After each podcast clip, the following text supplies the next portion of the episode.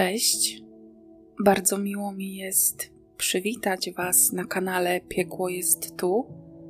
Mój dzisiejszy podcast nosi tytuł Tajemnica sprzed lat. W historii, którą dzisiaj dla Was przygotowałam, chyba najbardziej intrygujące jest to, że ta sprawa mogła nigdy nie wyjść na jaw i że wyszła na jaw tylko dzięki pozornie zwyczajnej interwencji policyjnej.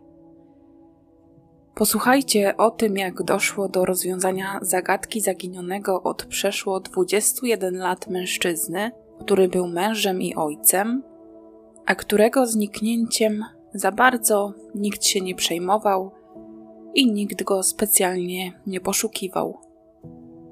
Jest to historia bardzo tragiczna, bo skutki zachowania jednego człowieka odczuli najbliżsi członkowie jego rodziny, a od tego wszystko się zaczęło.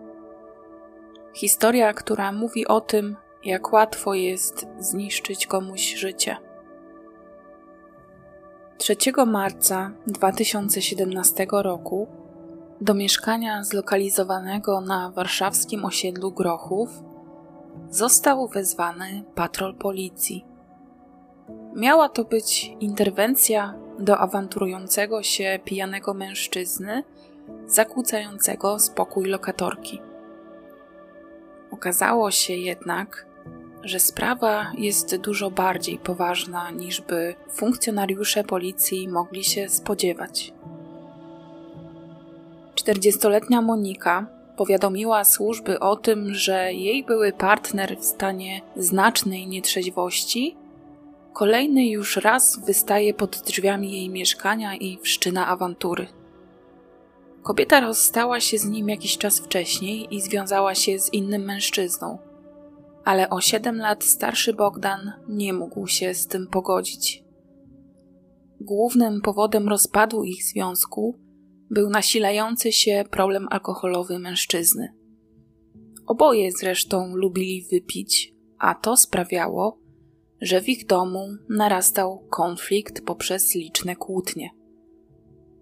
Kobieta poznała kogoś, przy kim czuła się dużo lepiej niż przy wiecznie pijanym Bogdanie, ojcem jej dorosłego już syna.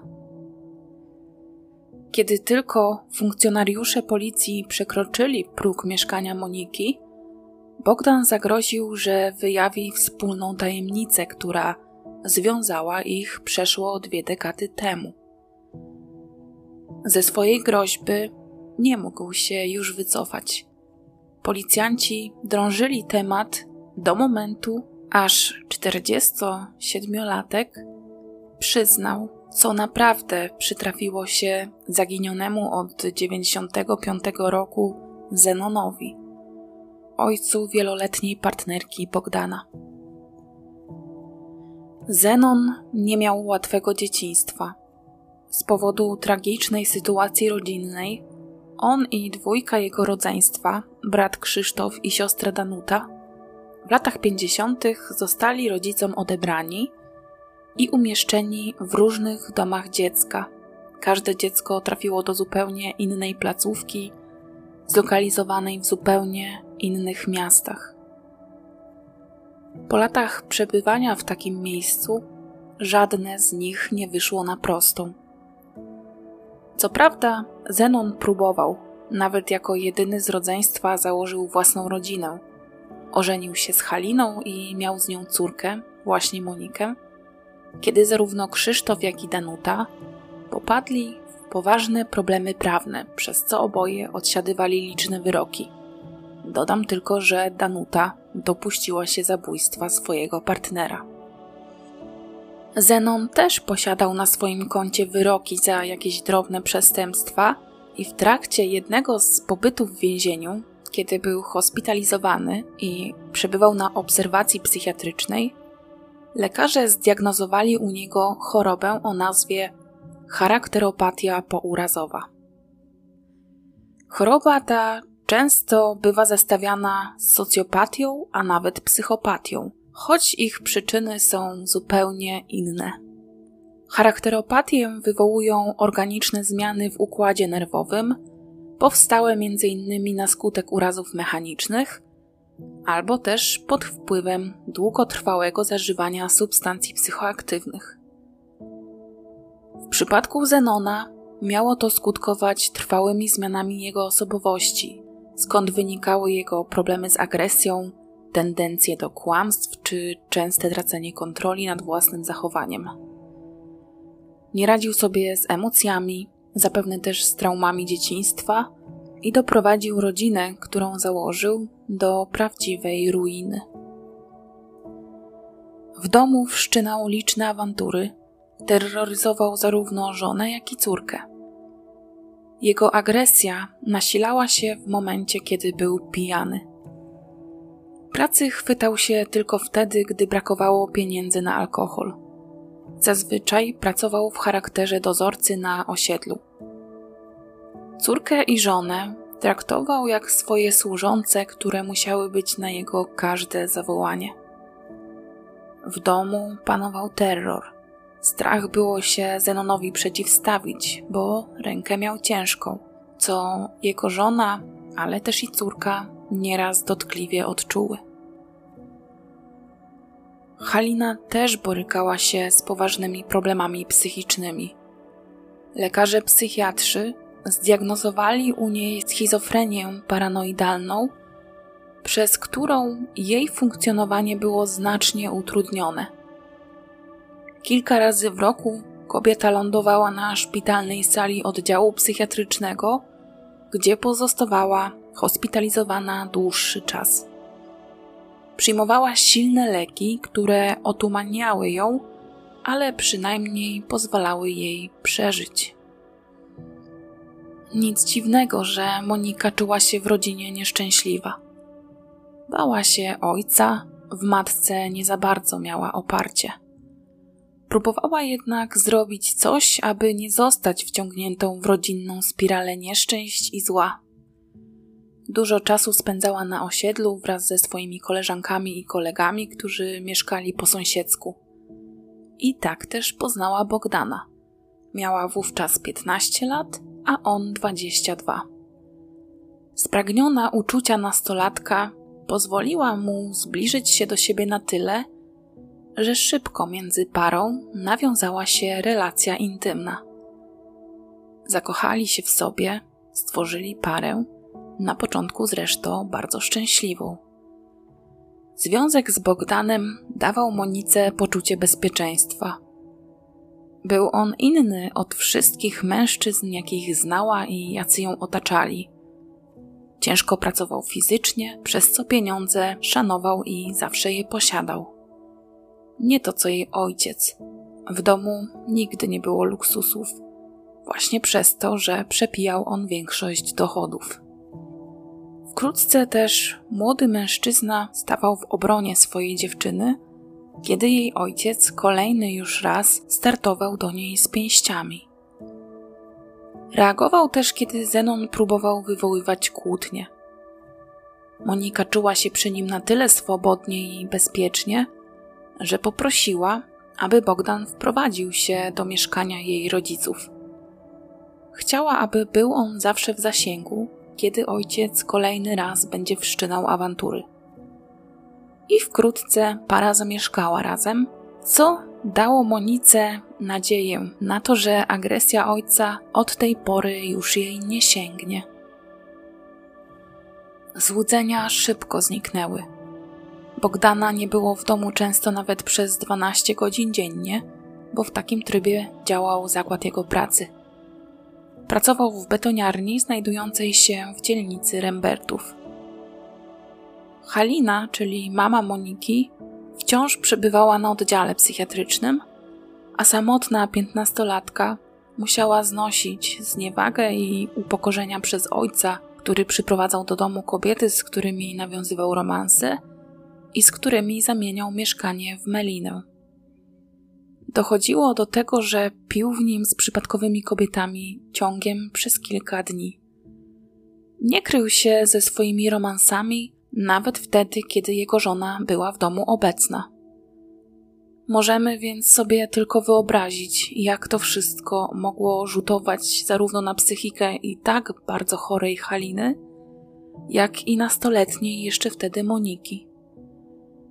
Dziewczyna próbowała jednak jakoś sobie z sytuacją rodzinną radzić na własną rękę, odciąć się od rzeczywistości, unikać konfrontacji z ojcem i szybko znalazła na to sposób.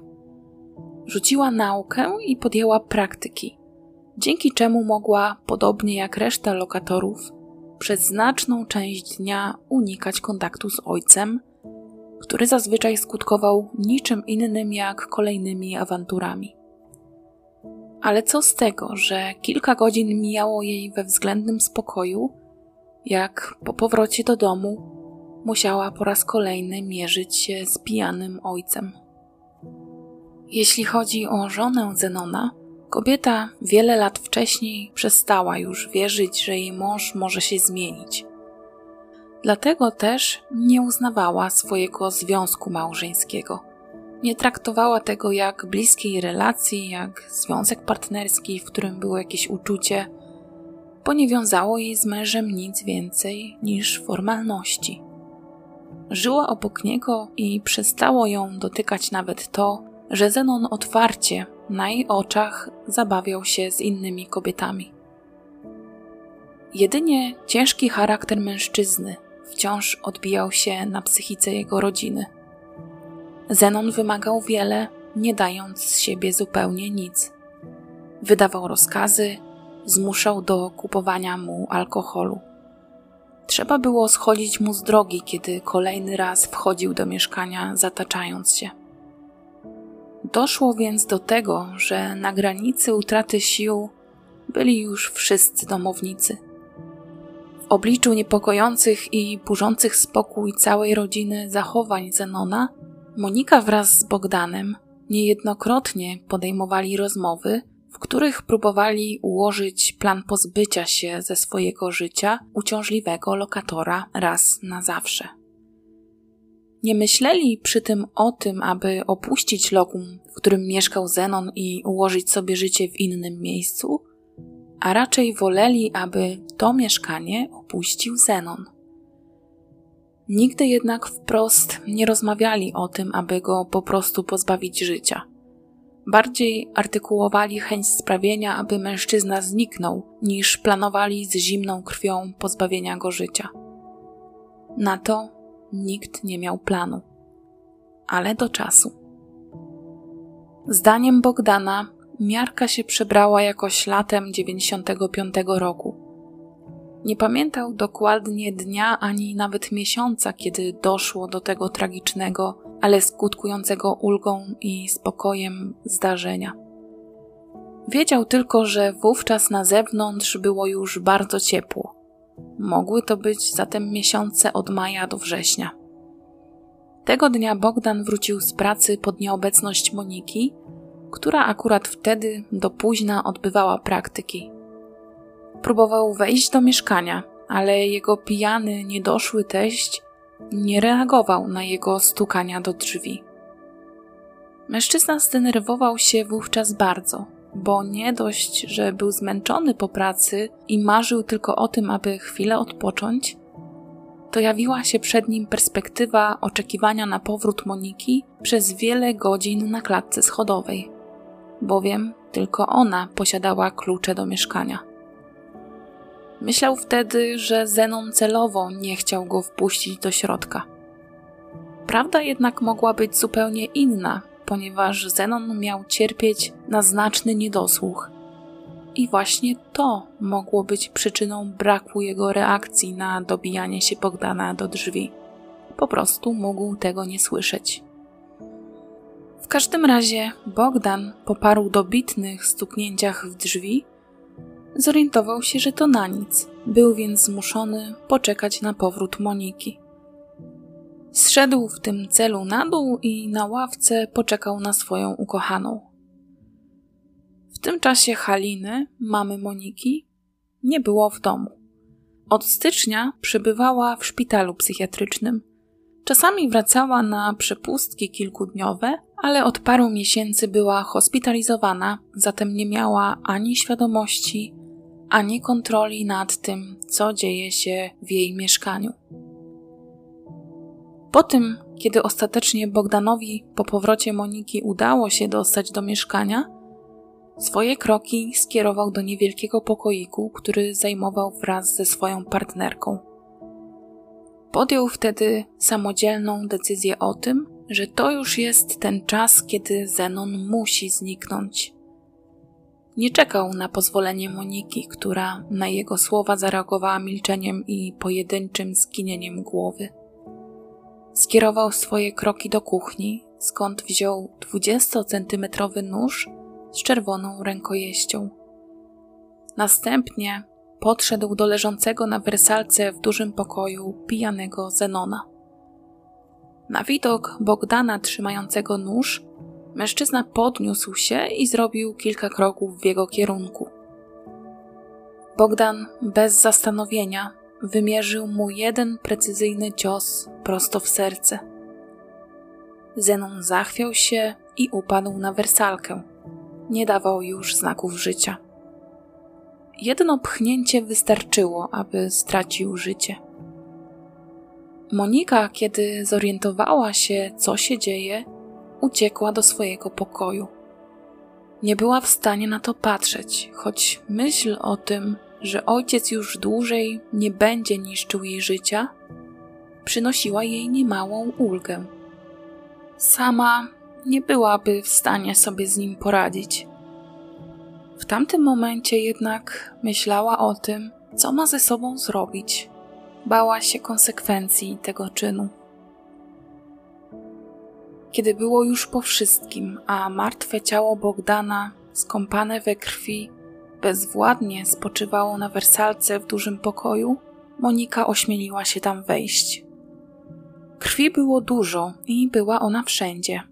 Ojciec leżał nieruchomo i wyglądał, jakby spał.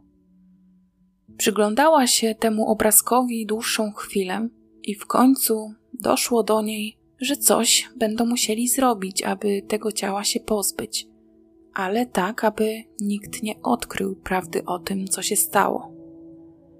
Póki co jednak zdecydowali, że muszą odreagować.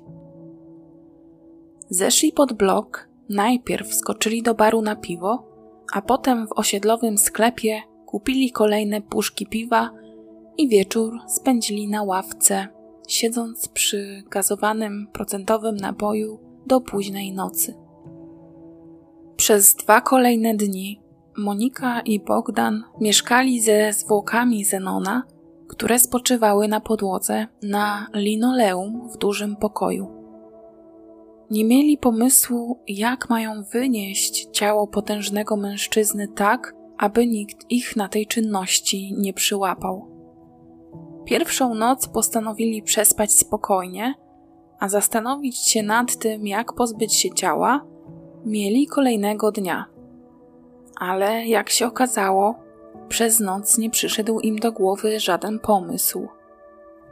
Kolejnego dnia, kiedy ciało zaczęło wydawać już przykry i ciężki do zniesienia zapach, postanowili, że je rozczłonkują i ukryją jego elementy w mało oczywistych i mało uczęszczanych miejscach.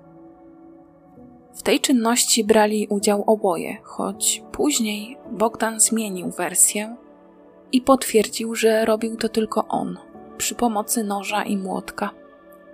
Nie było to łatwe zadanie, ale dał radę. Później elementy ciała zapakowali w torby skórzane i przewieźli je komunikacją miejską. A toreb pozbyli się na bagnach czy też w dużych zaroślach, gdzie dzisiaj biegnie trasa siekierkowska w okolicy ulicy Ostrobramskiej. Trasę tę musieli pokonać dwukrotnie.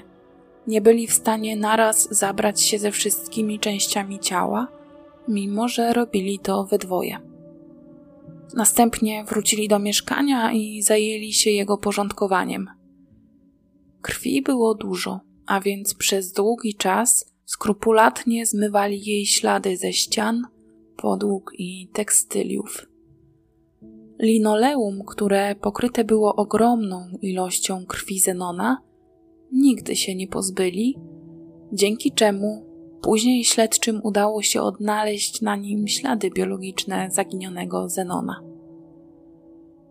Kiedy Halina wróciła z leczenia psychiatrycznego, nie zastała w domu swojego męża. Nie zrobiło to na niej wielkiego wrażenia, bo już wcześniej zdarzało się, że mężczyzna swoje libacje alkoholowe przenosił do lokalu znajomych od butelki. Dodatkowo córka powiedziała jej, że ojciec poszedł do kolejnej kochanki. Po tygodniu jednak obie kobiety postanowiły zgłosić jego zaginięcie na pobliskiej komendzie, udając zatroskanych członków rodziny. Prawda była taka, że za bardzo nikt nie przejął się tym zniknięciem. Policjanci niespecjalnie śpieszyli się do poszukiwań alkoholika i awanturnika. Zarówno Halina, która nie wiedziała, co się wydarzyło pod jej nieobecność, jak i Monika, skrywająca makabryczną prawdę, nie angażowały się w żadne poszukiwania. Pomyślnym obrotem sprawy były więc dla kobiet plotki sąsiadów, którzy spekulowali, że zapewne zaginięcie Zenona spowodowane jest tym, że gdzieś się mocno upił, upadł i zmarł, a może nawet zapił się na śmierć. Kobiety nie dementowały żadnych plotek. Sąsiedzi także odczuli brak obecności Zenona. W ich mieszkaniu nagle zapanowała cisza, bez przebijających się przez ściany odgłosów rodzinnej awantury.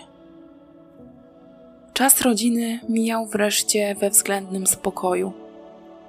Niedługo po zbrodni Monika urodziła Bogdanowi syna. Rodzina nadal zajmowała mieszkanie, przy którym doszło do zabójstwa, wraz z matką kobiety Haliną. Monika nie była jednak szczęśliwa, pomimo że wydawałoby się, że pozbyła się przyczyny swoich problemów. Po wydarzeniach z 95 roku zaczęła obawiać się swojego partnera. Wpadła w alkoholizm. Bogdan też nie stronił od alkoholu. Zaczęły między nimi wybuchać kłótnie, nad którymi żadne nie potrafiło zapanować. Po kilkunastu latach od śmierci Zenona, kobieta poznała innego mężczyznę i postanowiła ułożyć sobie z nim życie, a tym samym rozstać się z Bogdanem. Mężczyzna jednak nie przyjął tej wiadomości ze spokojem. Nachodził byłą partnerkę, prosił o powrót. Chciał, żeby przyjęła go z powrotem, obiecywał poprawę. Swoje smutki leczył alkoholem, przez co właśnie w stanie nietrzeźwości zjawiał się pod drzwiami mieszkania Moniki.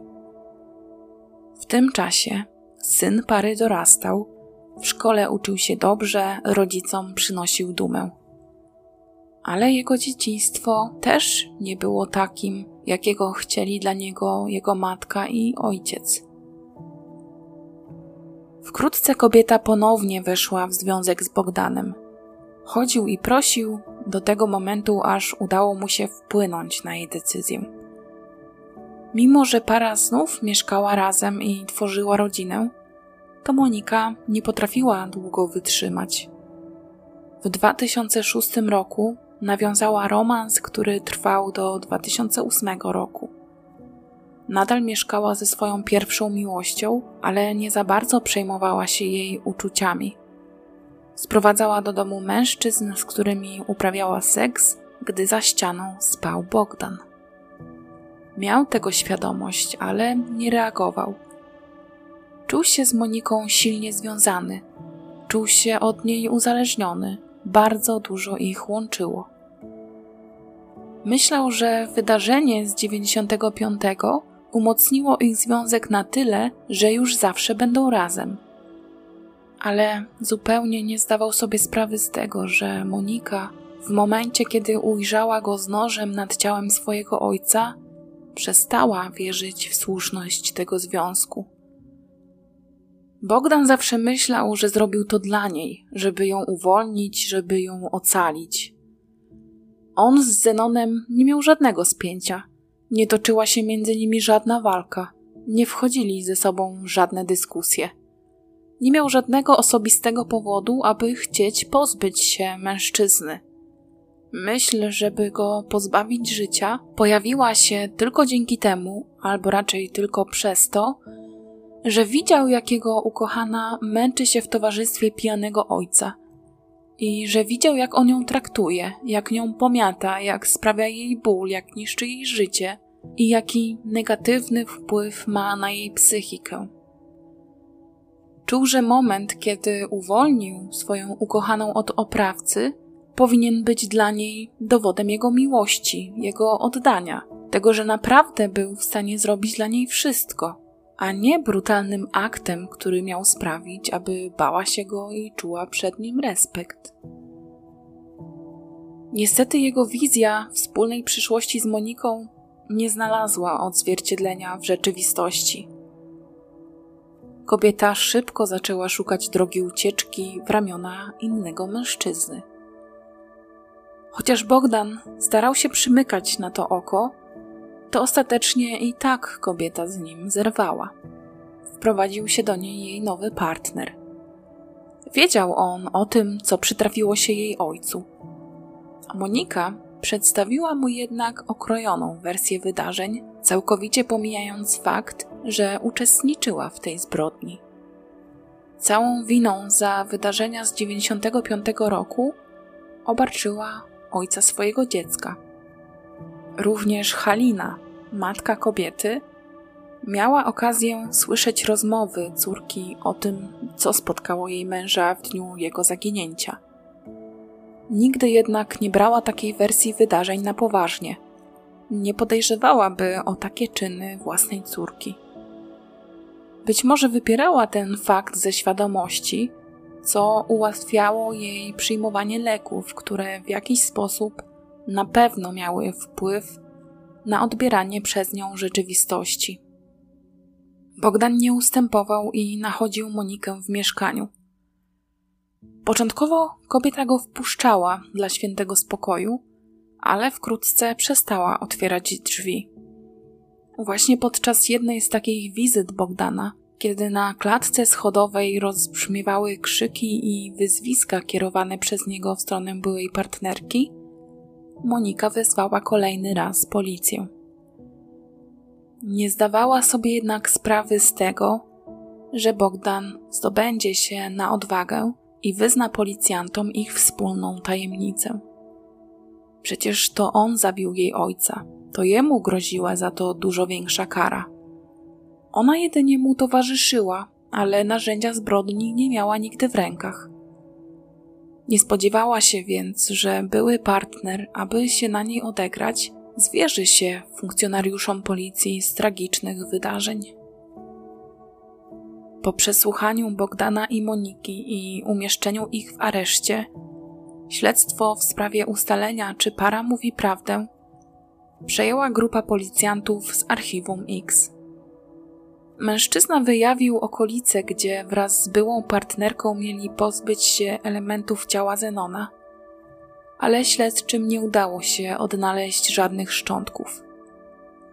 Być może dlatego, że miejsce, które wskazał Bogdan, kiedyś porośnięte gęsto zaroślami, teraz było zabudowane. Jednak w mieszkaniu, gdzie doszło do tej zbrodni, pomimo upływu ponad dwóch dekad od wydarzeń, udało się zabezpieczyć ślady krwi zaginionego mężczyzny, właśnie na tym linoleum. To wystarczyło, aby wersję Bogdana o tym, co przytrafiło się figurującemu w bazie osób zaginionych mężczyźnie, potwierdzić.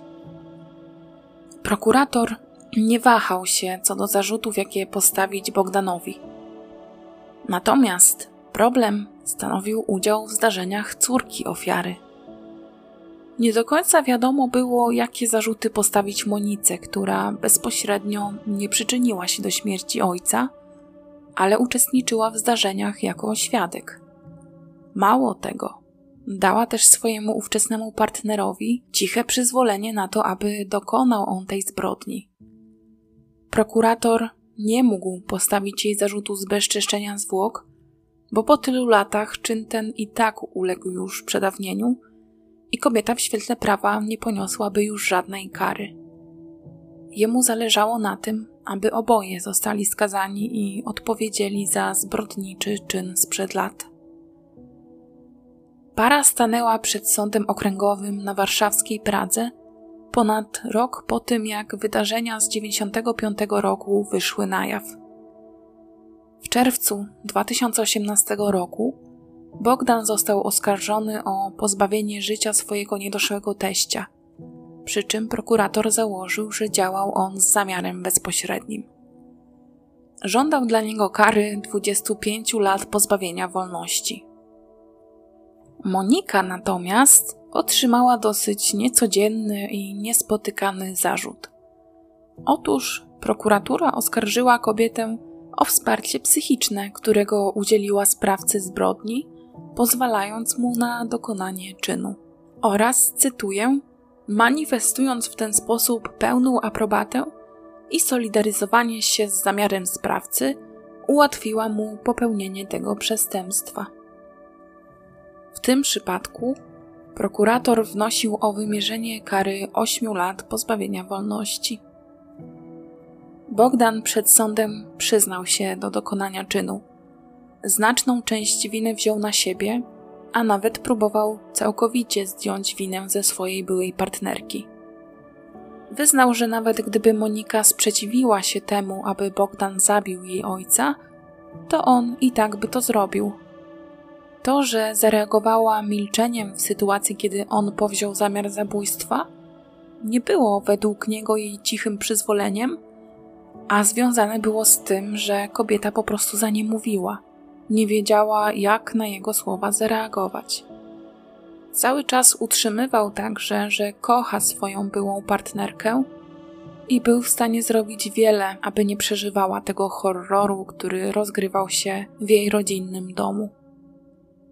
Monika natomiast do winy się nie przyznała. Badania psychiatryczno-psychologiczne, które wykonano podczas obserwacji, jasno komunikowały, że w momencie, kiedy Bogdan popełniał zbrodnię, ona była pod jego silnym wpływem. Jako młoda dziewczyna, jeszcze nastolatka, czuła się od swojego dorosłego, starszego o kilka lat partnera silnie uzależniona. W dniu zdarzenia miała ograniczoną poczytalność. Bogdan miał osobowość dominującą, przez co łatwiej mu było młodą dziewczynę zmanipulować. Udało się zawęzić datę wydarzeń na okres pomiędzy majem a czerwcem 95 roku.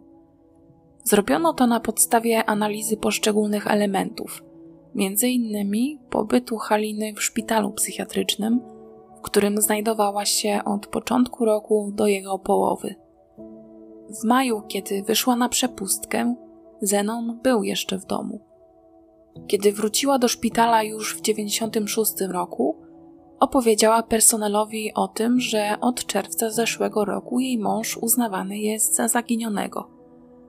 W tamtym okresie również Monika odbywała praktyki, co było równie istotnym tropem w ustaleniu daty śmierci Zenona. Bogdan ani przez moment nie próbował wybielać swojego zachowania. Przed sądem okazał też skruchę. Szczerze przeprosił całą rodzinę swojej byłej partnerki, jak i swoją rodzinę. Wydawało się też, że żałował czynu, którego się dopuścił. Wyznał, że z Zenonem zupełnie nic go nie łączyło. Nie mieli żadnej relacji, była ona neutralna. Oboje prowadzili osobne życia, w które żaden nie ingerował. Czynu dokonał tylko ze względu na swoją partnerkę i jej matkę, które przez wiele lat doznawały z jego strony ogromnej krzywdy. W efekcie Sąd Okręgowy w Warszawie 23 stycznia 2019 roku wygłosił wyrok skazujący Bogdana na karę 8 lat pozbawienia wolności. Monikę od zarzucanych jej czynów uniewinnił. Sąd uzasadnił wyrok, wykazując się dużym zrozumieniem w stosunku do obojga. Wydarzenia z 95 roku były czynem jednorazowym. Bogdan zarówno przed nimi, jak i po nich był bardzo przykładnym obywatelem, niekaranym, nie sprawiającym żadnych problemów. Również fakt, że zdecydował się wyjawić prawdę o wydarzeniach, co zaważyło na tym, że sprawa ta została w końcu rozwiązana, miał przemawiać na korzyść oskarżonego. Sąd nie widział potrzeby, aby zastosować wobec niego długotrwałe więzienie, skoro nigdy później nie wykazywał podobnych skłonności do popełniania czynów zabronionych. Resocjalizacja w tym przypadku nie miałaby dużego sensu i znaczenia, bo nie był on człowiekiem głęboko zdemoralizowanym. A właśnie takim ludziom ma służyć 25-letni pobyt w więzieniu. Również gdyby sąd przychylił się do wniosku prokuratora i wymierzył oskarżonemu karę niemal najwyższą za ten czyn, innych skrywających straszne tajemnice zabójców mogłoby to w przyszłości zniechęcić do współpracy z policją. Przypadku uniewinnienia Moniki w ten sposób sąd argumentował decyzję. Nie ma podstaw do uznania, że oskarżona dokonała umyślnego pomocnictwa. Nie można zastępować dowodów domysłami. Dodatkowo sąd musi poruszać się w ramach aktu oskarżenia, dlatego nie mógł zmienić kwalifikacji. Inna sprawa, że w przypadku ewentualnego poplecznictwa lub niezawiadomienia o przestępstwie mamy do czynienia z przedawnieniem tych czynów. Wyraźnie niezadowolony z obu wyroków prokurator odwołał się od decyzji sądu do sądu apelacyjnego. Obrońcy zarówno Moniki, w czym nie ma nic dziwnego, jak i Bogdana nie zdecydowali się na to. W przypadku Bogdana jednak sąd apelacyjny 14 sierpnia 2019 roku zdecydował się wyrok podwyższyć do 10 lat pozbawienia wolności. Sprawę Moniki przekazał do ponownego rozpoznania. Kiedy wyrok Bogdana się uprawomocnił, proces Moniki ruszył na nowo. Prokurator nadal upierał się, że głównym inicjatorem zbrodni, do której doszło w mieszkaniu, w którym wychowywała się oskarżona, była właśnie ona.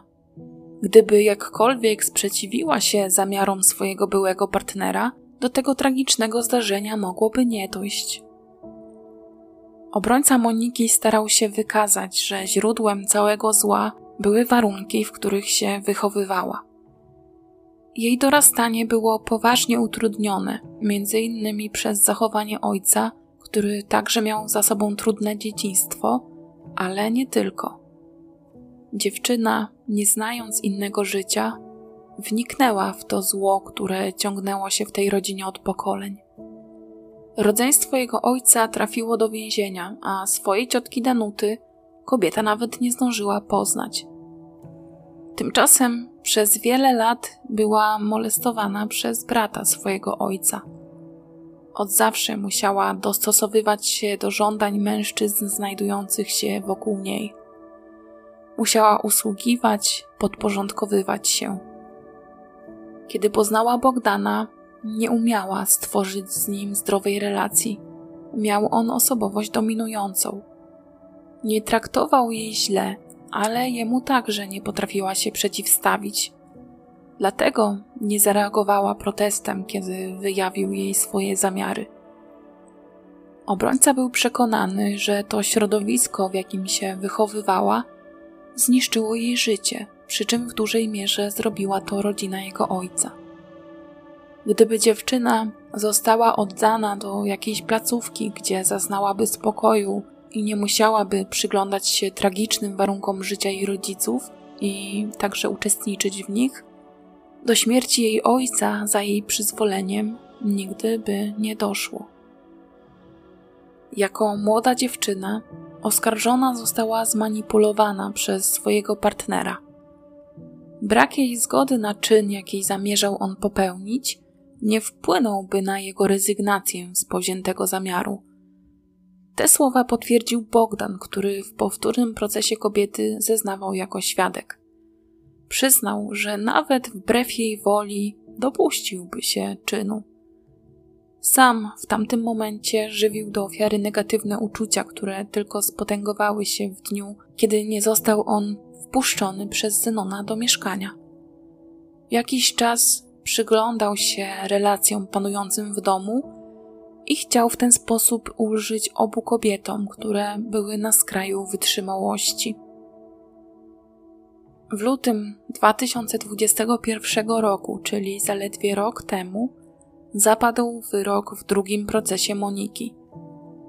Sąd okręgowy na warszawskiej Pradze ponownie uniewinnił kobietę od zarzucanych jej czynów, a wyrok uzasadnił m.in. słowami: Nie można ustalić, jak zachowała się oskarżona w momencie czynu, a sama jej obecność na miejscu zdarzenia nie może zostać uznawana za pomocnictwo psychiczne dla sprawcy. Możliwe jednak, że to jeszcze nie jest koniec tej sprawy. Prokurator ma prawo ponownie odwołać się od wyroku. Nie znalazłam jednak informacji, czy doszło do apelacji. Dodam, że kiedy toczył się pierwszy proces byłych kochanków, zmarła Halina, mama Moniki. Kobieta bardzo się tym faktem załamała, bo nie mogła się z nią nawet pożegnać. Przebywała wówczas w areszcie. To już jest wszystko, co w tej sprawie udało mi się ustalić. Być może część z Was słyszała już o tej sprawie, na pewno odbiła się ona szerokim echem w mediach, zwłaszcza, że jest stosunkowo świeża, jeśli chodzi o procesy i wyroki. Tymczasem ja już się z Wami żegnam. Przytulam każdego, kto dzisiaj tego potrzebuje i mam nadzieję, że słyszymy się niebawem.